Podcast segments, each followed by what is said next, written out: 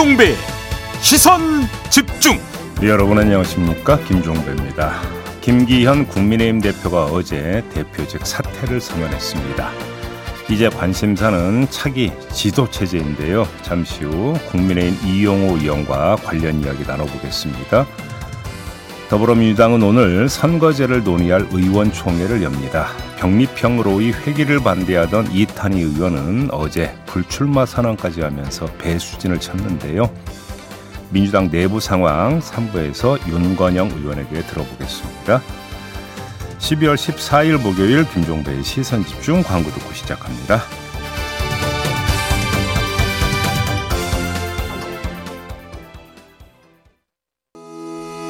시선 집중은 촌철님들의 다양한 목소리를 기다립니다.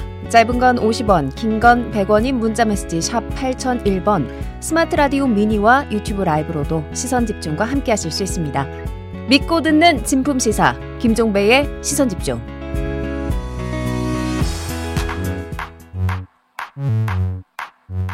뉴욕에 뉴욕 타임즈가 있다면 시선 집중에는 JB타임즈가 있다 촌철살인 뉴스 총정리 JB타임즈 더마카와 함께 시선 집중의 문을 열겠습니다. 어서 오세요. 네, 안녕하세요. 더마카입니다. 오늘도 삐딱선 정신에 입각해서 주요 뉴스 챙겨 드릴 텐데요. 알권리 님이 출근길 버스 아닌데 너무 졸려요. 시선 집중 들으면 잠이 확 깨겠죠? 근데 제 목소리가 너무 달콤해서 아, 뭐라고요? 너무 달콤해서 잠이 더올 수도 있어요. 더 크게 얘기하시면 좋겠습니다. 왜 이렇게 속삭이세요? 안 들리게. 달콤하다고 하는데 톤을 올릴 수가 없잖아요, 지금. 네. 이게 제 입이지. 음. 자, 홀로 겨울님. 네. 정치 시계가 막 나가도 일거리가 줄어든 노동자의 겨울 시계는 느리고 아픕니다. 종배영, 응원 부탁해요. 아, 일자리가 좀 많이 줄었다고요? 그렇죠. 겨울이니까. 그냥 이참에 그냥 좀 쉬시고 다시 원기 충전하셔서 더 열심히 일하시면 되는 거 아니겠습니까? 아, 어떻게 1년 360일 다 일하겠어요. 저도 쉬고 싶어요. 네, 홀로 겨울님 위로가 되셨을지 모르겠습니다. 별로 안 됐을 거라고 생각하긴 합니다. 네. 아이스 바닐라 라떼님 안녕하세요. 여기 춘천입니다. 새벽에 비가 내렸네요. 비가 내리고 나면 다음 주부터 많이 춥다는데 촌철님들 감기 조심하세요. 요즘 하루하루 시간이 후딱 지나갑니다. 벌써 목요일이라니 시간을 좀 붙잡을 수 있으면 붙잡고 싶습니다. 아, 무슨 날씨가 너를 띄어요, 너를 띄어. 그렇게. 예? 네. 일주일 엄청 춥다가 일주일 엄청 푹 하고. 이건 사만 사원도 아니고 뭡니까, 이거는? 한 주? 한 주? 일한 이론입니까? 한 주 춥고 한 주 따뜻하고. 그러게요. 근데 아니 아이스 바닐라 라떼님은 시간이 빠르다는 거에 좀 밑줄을 그어야 되지 않을까요? 아무래도 연말이 다가올수록 이런 생각 하시는 분들 더 많으실 것 같은데. 그냥 달력 보지 말고 삽시다 우리. 네. 아 달력 보지 말고 살자. 네. 아 그러고 보니까 JB 집에 달력 있습니까? 있죠. 보지 말고 살자면서요. 일단 그 그래도 뭐 누가 보내줘서 집에 도착하긴 했어요. 안 뜯어보고 있어요. 네. 알겠습니다. 어쨌든 오늘 촌철님들 다들 힘내시고요. 제이비타임즈 오늘 주목할 첫 번째 뉴스 바로 시작해 보겠습니다. 오디오로 먼저 만나보시죠. 김기현 국민의힘 대표가 본인의 SNS를 통해 대표직 사퇴를 전격 선언했습니다.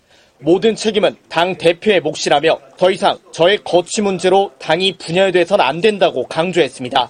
공식 일정을 중단하고 잠적했던 김 대표는 이례적으로 이준석 전 대표와 만났습니다. 그러니까 원래는 제가 제 거취에 대해 가지고 그냥 얘기하고 이렇게 만나는 거였는데 어쩌다 보니 김기현 대표 거취 얘기를 되게 많이 했습니다. 명예를 중요하게 생각하는 분이라 가지고요. 자리에 집착하는 사람처럼 비춰지는 이 상황 자체가 하루라도 지속되면 난 너무 화가 난다 이런 입장이셨던 것 같아요.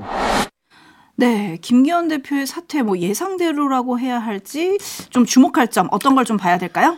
뭐 예상대로라고 봐야죠. 그러니까 짧고 굵게 짚어봅시다. 김기현 대표의 대표직 사퇴를 한마디로 정리하라면 저는 뒤끝 정렬 사퇴다. 이렇게 정? 이렇게 정리를 하겠습니다. 네. 두 가지 점 때문인데요. 명색이 당 대표였습니다. 대표직을 내려놓습니다. 그러면 경위가 어떠했든지 간에 마이크 앞에 서는 게 제가 볼 때는 당원과 국민에 대한 도리라고 생각을 합니다. 장재원 의원도 공식 기자회견을 가졌습니다. 그런데 당 대표직을 내려놓는다라고 하는 선언을 SNS로 가름했습니다. 오늘 할 수도 있잖아요. 예고가 없습니다. 그렇죠? 자, 그런 점에서 형식이 그렇게 이 형식에 담겨 있는 김기현 대표의 심사가 어떤 것이냐? 별로 안 좋다라고 하는 게 일반적인 해석일 겁니다. 그런 점에서 뒤끝 정렬하는 사태다. 이렇게 봐야 되는 거고요. 두 번째, 당 대표직 내려놓는다라고 하는 선언은 있었지만 불출마한다는 선언은 없습니다. 그러니까요. 그게 없더라고요. 오늘 한겨레 보도를 보면은 이런 이야기가 있었습니다. 윤석열 대통령은 그냥 당 대표직은 수행하라고 불출마 선언을 했으면 좋겠다라는 요구를 했으나 김기현 대표가 이걸 받아들이지 않아서 경로했다. 또 경로라는 단어가 등장을 했더라고요. 네. 윤석열 대통령이 또 경로했다. 네덜란드로 가면서 뭐 이런 보도를 내놨습니다만 아무튼 그 보도의 진위와는 상관없이 불출마 선언을 하지를 않았다라는 점입니다. 이 얘기는 뭐가 되겠습니까? 나 출마할래라고 하는 뜻으로 해석할 수밖에 없습니다. 왜? 완전히 마음을 비운 게라면 이걸 다시 언급 안 할 이유는 없는 것이기 때문입니다. 이러면 뒤끝은 남아있다라는 이야기가 됩니다. 김기현 대표의 거취 문제가 어제의 선언으로 완료된 게 아니라 반만 정리됐다. 그러면 공천 국면에서 만약에 김기현 대표가 나 울산에 그냥 출마할래 하면 어떻게 되겠습니까? 그러면 제 2라운드가 지금 개시가 되는 거 아니겠습니까? 그런 점에서 꼬리가 길다. 이렇게 봐야 되는 건데 그래서 김기현발 공천 갈등이 다시 발생하느냐. 이것도 사실은 또 관전 포인트로 이렇게 되면 떠오르게 된다는 이야기입니다. 그런 점에서도 뒤끝이 길다라고 봐야 되는 거 아니겠습니까? 그래서 저는 뒤끝 장렬 사태다 이렇게 정리를 했는데요. 하나 더 사적으로 하나만 더 붙이면 윤석열 대통령이 어, 취임한 후에 두 명의 대표가 연거푸 밀려나고 있습니다. 네. 정확히 정리하면 밀려난다라는 표현이 맞을 겁니다. 그렇죠? 이준석 대표는 징계를 받아서 쫓겨나다시피 했고 김기현 대표도 밀려나다시피 한 거예요. 그러면 국민의힘의 대표 자리는 도대체 어떤 자리일까라는 생각도 한번 해봤습니다. 네, 그래서 이준석 전 대표는 지금 상황을 보면서 기시감이 든다, 뭐 이런 얘기를 하기도 했었죠. 네. 그리고 장재원 의원이 사실 불출마 그 글을 올렸을 때 제가 어제 이 자리에서 그 당 관계자의 워딩을 전해드린 적이 있었잖아요. 장재원 의원이 김기현 대표의 결단을 좀 기다리고 있었다.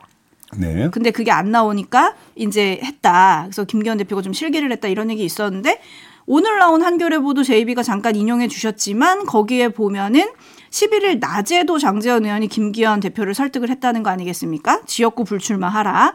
근데 김기현 대표가 그걸 거부를 했고 그날 저녁에 장재원 의원은 불출마를 시사하는 글을 올렸다. 뭐 요런 건데요. 그러면 어제 JB가 얘기했던 윤석열 대통령의 시그널을 장재원 의원은 잘 읽고 김기현 대표는 오독을 한 건가요? 오독을 한 게 아니라 버텼다고 보는 게 더 맞겠죠. 버텼다. 어제 말씀드린 대로 버텼다. 그대로는 못하겠습니다라고 버티다가 그래 그래서 장재원 의원이 먼저 치고 나갔고 그래서 압박에 들어갔고 결국은 김기현 대표도 어쩔 수 없이 등 떠밀렸다. 이렇게 정리를 해야 되는 것이겠지요. 임금님교의 캔디님이 박수 칠 때 떠나라가 아니라 등 떠밀 때 떠나라인가요? 라고 보내주셨고요. 진선님은 그래도 설마 이준석 신당에 합류하진 않겠죠? 어제 만났다는데 뭐 이런- 라고 보내주셨는데 이거는 김기현 대표가 또 SNS에 글을 올렸어요. 네, 뭐 그러니까 그런 해석이 뭔가 나오니까 바로 또 글을 올려서 절대 그런 일은 없다라는 요지의 주장을 했습니다. 네. 뼛속까지 국민의힘 당원이라고 했으니까요. 네. 그리고 물프레님이 대통령도 기자회견 한 번 안 하는데 당 대표에게 제입이 너무 큰 걸 기대하시네요. 아 이게 너무 큰 겁니까? 아, 예. 사팔공하나님 네. 대표직 사퇴도 선거 불출마도 그들 자신을 위한 행위 아닌가요? 국민을 위한 정책 행위가 그리 어렵습니까? 라고 근본적인 질문을 좀 던져주셨고요. 7035님은 권력의 모- 맛을 어떻게 포기할까요? 라고 해주셨는데 아무튼 요거 하나만 다시 한번 정리해서 말씀드리겠습니다. 영남권 물갈이가 장재원 의원의 불출마 선언으로 그 물꼬가 트이는가 싶었는데 김기현 대표는 불출마 선언을 하지 않아서 다시 꼬이기 시작했다. 그래서 이 김기현발 공천 갈등이 있게 될지를 앞으로 지켜볼 필요가 있다. 요 말씀을 다시 한번 드리겠습니다. 네 그리고 거기에 하나 덧붙여서 추가 혁신 대상은 누구냐? 그들도 결단을 할 거냐? 많은 언론들이 이거를 지금 쓰고 있는데 네. 과연 나올까? 요것도 저는 시선 집중하겠습니다. 네. 제이비타임즈 다음 주목할 뉴스는 어떤 건가요? 이번엔 민주당으로 가겠습니다. 이탄희 의원이 어제 총선 불출마를 선언하면서 선거제만은 지켜달라 이렇게 호소를 했습니다. 그의 목소리 한번 들어보시죠. 멋지게 지면 무슨 소용? 그게 아닙니다. 멋지게 이깁시다. 용기를 냅시다.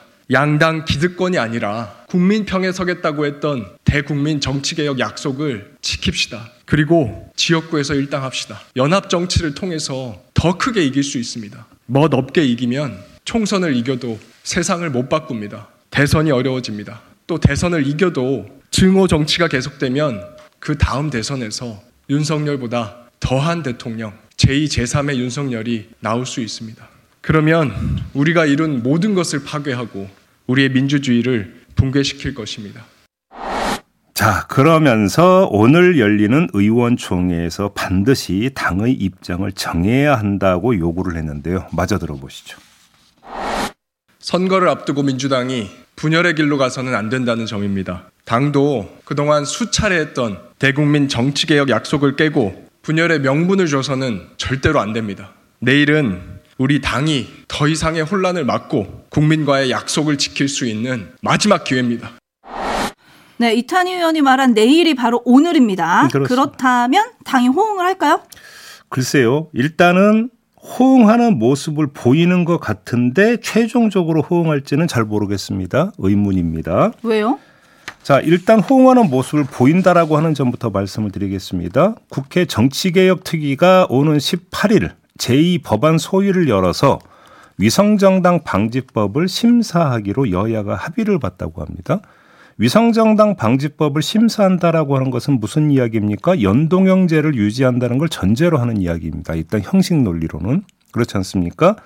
따라서 민주당이 일단 위- 연동형제의 틀 안에서 위성정당을 방지하는 법안을 검토하고 있다, 심사하기로 했다라고 하는 점에서 보면 일단 호응이라고 봐야 되는 거 아니겠습니까? 여기까지만 놓고 보면 그런데 그 끝이 뭘까냐는 겁니다. 심사의 끝이.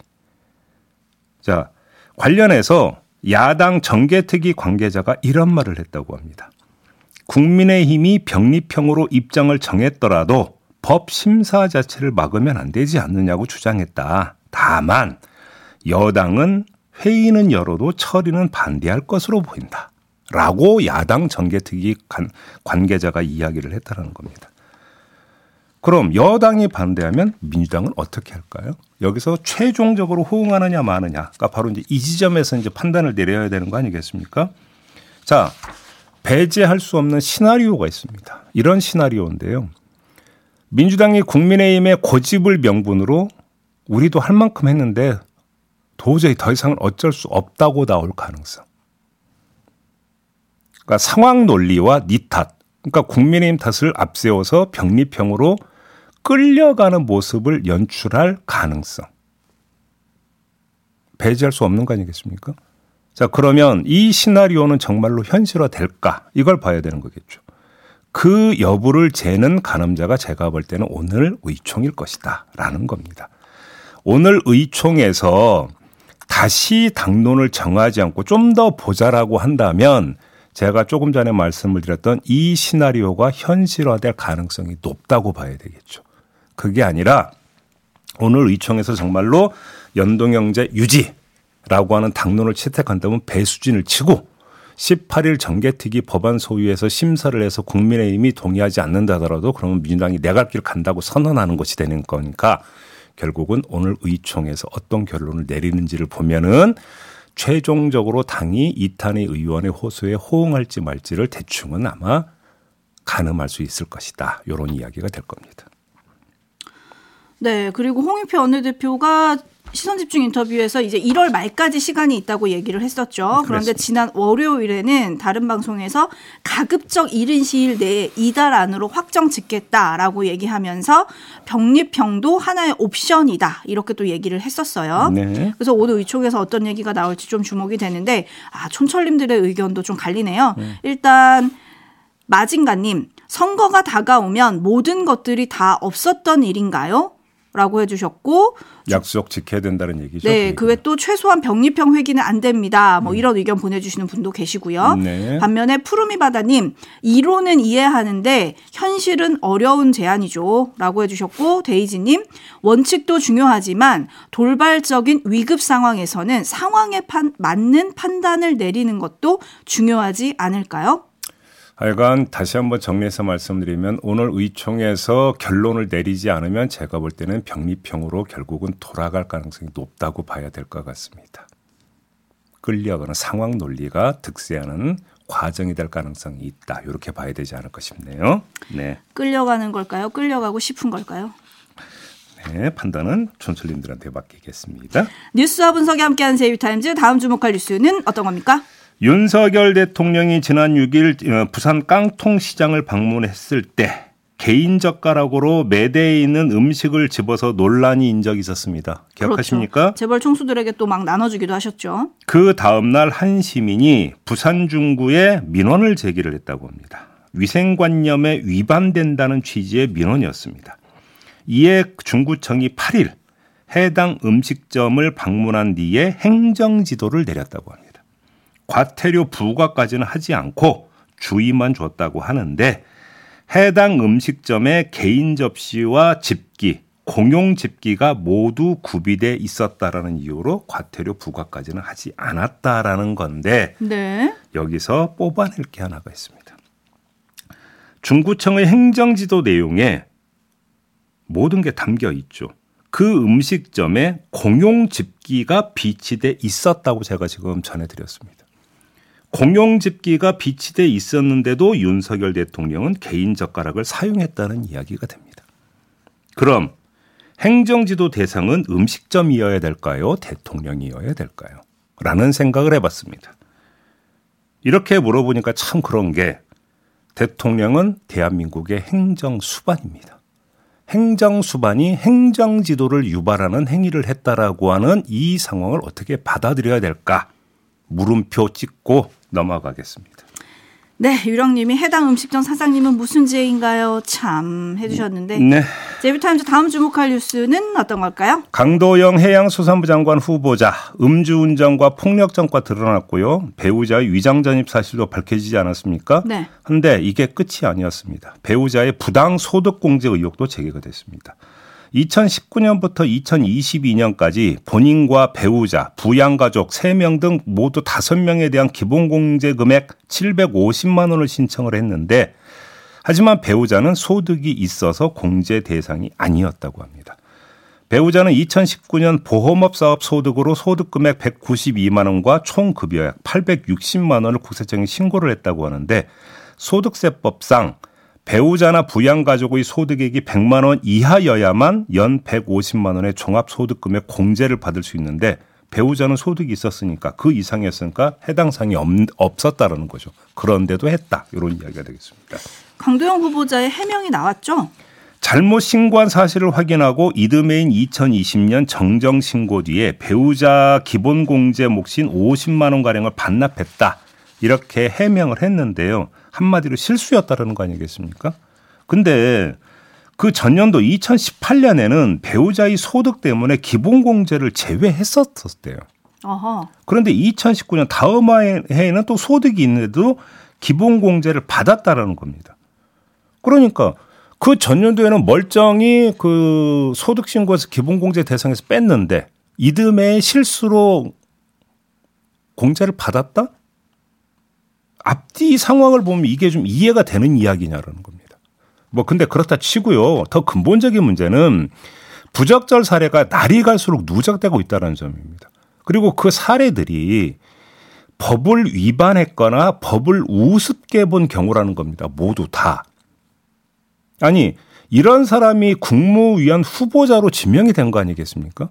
아니, 다른 사람은 몰라도 최소한 국무위원이라면 누구보다도 법을 잘 지키는 모습은 좀 보여줘야 되는 거 아닙니까? 네? 그런데 지금 이 후보자 같은 경우는 법을 위반했거나 법을 우습게 보는 그런 행위가 지금 한두 개가 아니라는 건데 이걸 그래서 이런 사람을 보고 적격자라고 판단할 국민이 몇 명이나 되겠습니까? 제가 묻고 싶은 게 이겁니다. 뿔랑님이 인사 검증은 하긴 한 거죠라고 물어주셨는데 저도 좀 궁금한데 인사 검증 얘기를 하도 많이 해서 저는 지금 그러니까요. 입 아파서 얘기를 안 하고 있는데요. 아니 조혜어 뭐 폭력 전과, 음주운전 전과 다 나오는 거 아닙니까? 네. 이걸 놓쳤다는 거 말이 안 되는 얘기고요. 그러면 혹시 음주운전, 폭력 전과, 위장전입, 부당 소득공제 다 과거의 일이니까 반성합니다. 이러면 된다. 이런 걸까요? 과거는 묻지 마세요입니까? 그러면 과거의 시효는 언제까지입니까 도대체? 네. 궁금해요. 청문회에서 뭐라고 할지가 정말 그게 궁금합니다 저는. 네 마무리하겠습니다. 더마카 수고하셨어요. 고맙습니다.